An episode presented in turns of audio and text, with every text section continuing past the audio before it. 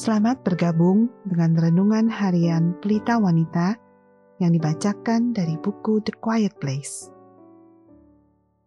Pembacaan Alkitab hari ini diambil dari Markus 5 ayat 25 sampai 34. Adalah di situ seorang perempuan yang sudah 12 tahun lamanya menderita pendarahan ia telah berulang-ulang diobati oleh berbagai tabib, sehingga telah dihabiskannya semua yang ada padanya. Namun, sama sekali tidak ada faedahnya, malah sebaliknya, keadaannya makin memburuk. Dia sudah mendengar berita-berita tentang Yesus, maka di tengah-tengah orang banyak itu, ia mendekati Yesus dari belakang dan menjamah jubahnya. Sebab katanya, asal kujamah saja jubahnya, aku akan sembuh. Seketika itu juga berhentilah pendarahannya, dan ia merasa bahwa badannya sudah sembuh dari penyakitnya. Pada ketika itu juga, Yesus mengetahui bahwa ada tenaga yang keluar dari dirinya, lalu ia berpaling di tengah orang banyak dan bertanya, Siapa yang menjamah jubahku? Murid-muridnya menjawab, Engkau melihat bagaimana orang-orang ini berdesak-desakan dekatmu. Dan engkau bertanya, Siapa yang menjamah aku? Lalu ia memandang sekelilingnya untuk melihat siapa yang telah melakukan hal itu. Perempuan itu yang menjadi takut dan gemetar ketika mengetahui apa yang telah terjadi atas dirinya, tampil dan tersungkur di hadapan Yesus, dan dengan tulus memberitahukan segala sesuatu kepadanya. Maka katanya kepada perempuan itu, "Hai anakku, imanmu telah menyelamatkan engkau. Pergilah dengan selamat dan sembuhkanlah dari penyakitmu." Ayat kunci hari ini adalah dari Markus 5 ayat 29 Seketika itu juga berhentilah pendarahannya, dan ia merasa bahwa badannya sudah sembuh dari penyakitnya. Seketika itu juga saya menyukai kalimat itu. Seketika itu juga wanita yang telah menderita pendarahan selama 12 tahun, yang telah menghabiskan semua uangnya mencoba menemukan obat untuk menyembuhkan kondisinya. Tetapi semuanya itu tidak ada faedahnya.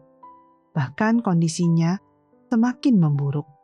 Mengulurkan tangannya kepada Yesus dan disembuhkan seketika itu juga. Tidak, tidak semua permasalahan kita akan pergi seketika itu juga.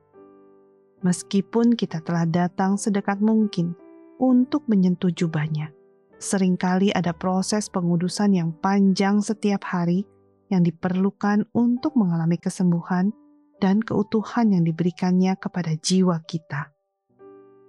Tetapi hari ini kita diingatkan bahwa Dia memang memiliki kemampuan dan kekuatan dalam seketika untuk melakukan apa yang orang lain katakan akan memakan waktu seumur hidup.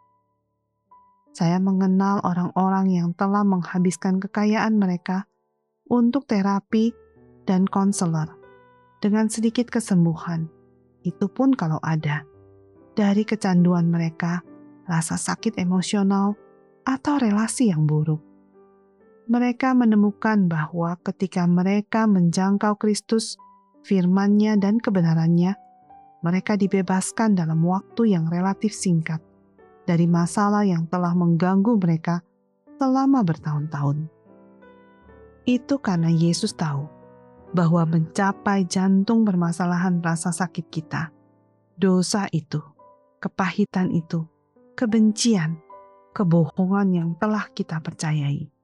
Seperti halnya wanita yang menderita pendarahan, Yesus ingin masuk ke dalam sumber permasalahannya sumber mata air gelap yang menyebabkan banyak kesulitan kronis kita. Ketika kita mengundangnya untuk masuk ke dalam sumber mata air tersebut, dia dapat melakukan apa yang tidak pernah bisa dicapai oleh seluruh plester yang ada di dunia. Sentuhan kesembuhan Kristus bukanlah pengganti proses pertumbuhan seumur hidup dalam kasih karunia dan perjuangan melawan dosa. Tetapi ketika dia memilih untuk menyembuhkan, maka dia mampu menyembuhkan para penderita kronis yang datang kepadanya dalam iman dan dengan sungguh-sungguh memohon untuk hal-hal yang dapat dilakukan oleh dia saja.